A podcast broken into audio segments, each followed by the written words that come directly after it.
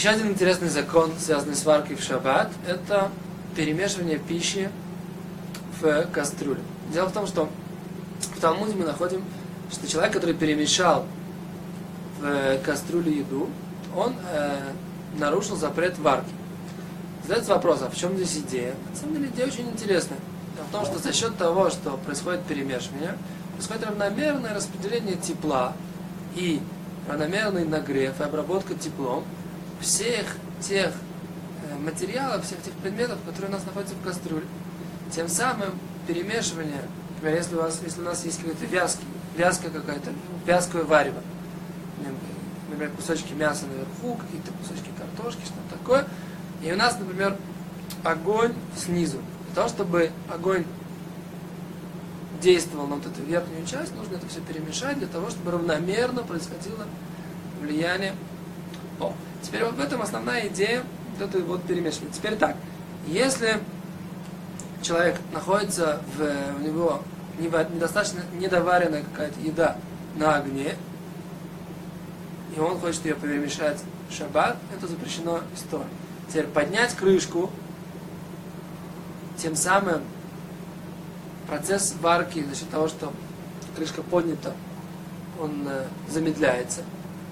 И мы вернуть крышку теперь в этой ситуации тоже нельзя, потому что тем самым мы возвращаем процесс варки в, э, в состояние более быстро. То есть мы укорачиваем процесс варки. То есть это вот процесс, когда, то, что называется, приближать варку.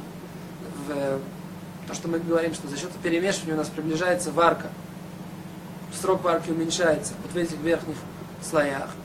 И мы говорим, что поднять крышку это тоже процесс, когда мы тем самым даем процесс варки удлиняем, а укоротить его обратно, это опять же запрет стоп. То есть вот этот процесс, всякое влияние на процесс варки, как то поставить на огонь или продолжать на него влиять каким-то позитивным образом в течение процесса, это также запрещено из Торы. Теперь поэтому перемешать или поднять крышку, потом ее вернуть, это тоже запрет из Торы.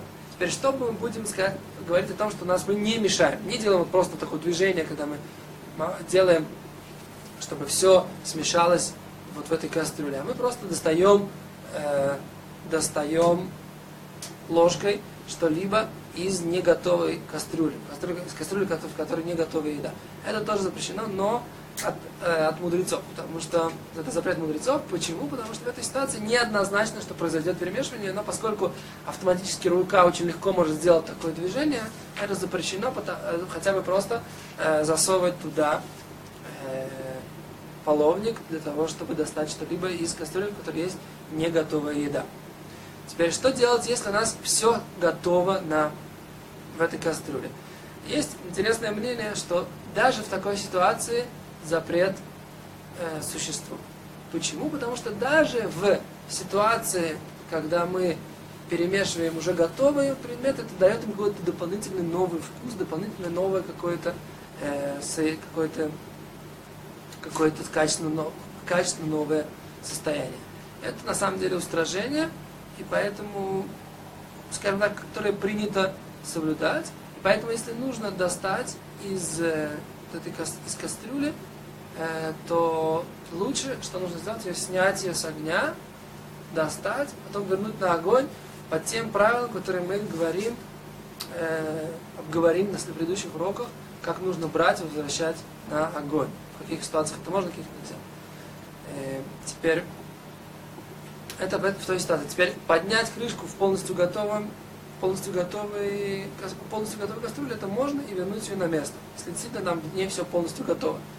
То есть мы в этой ситуации это разрешаем. Э, теперь как можно, если у нас есть жидкости, мы уже говорили об этом, то в них мы говорим, что перемешивания нет, проблемы с перемешиванием. Есть, э, Равмойша Панчин разрешил доставать и твердые какие-то сущности из этого супа тоже. Теперь в воде совершенно однозначно нет проблемы с перемешиванием, поскольку, еще раз, вот это вот струи воды за счет э, собственного процесса, здесь происходит обмен, теплообмен, достаточно легкий, а вот когда у нас, опять же, мы говорим, у нас есть твердые сущности, теплообмен происходит намного э, медленнее, тяжелее, и поэтому есть эта проблема с перемешиванием. Теперь еще одну э, еще одну ситуацию нужно э, обговорить.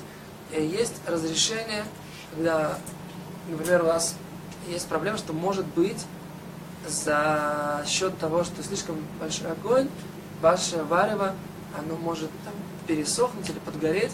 И если у вас есть горячая вода в первом сосуде, можно так вот открыть струю горячей воды, чтобы она натекла в, в кастрюлю, которая стоит на огне.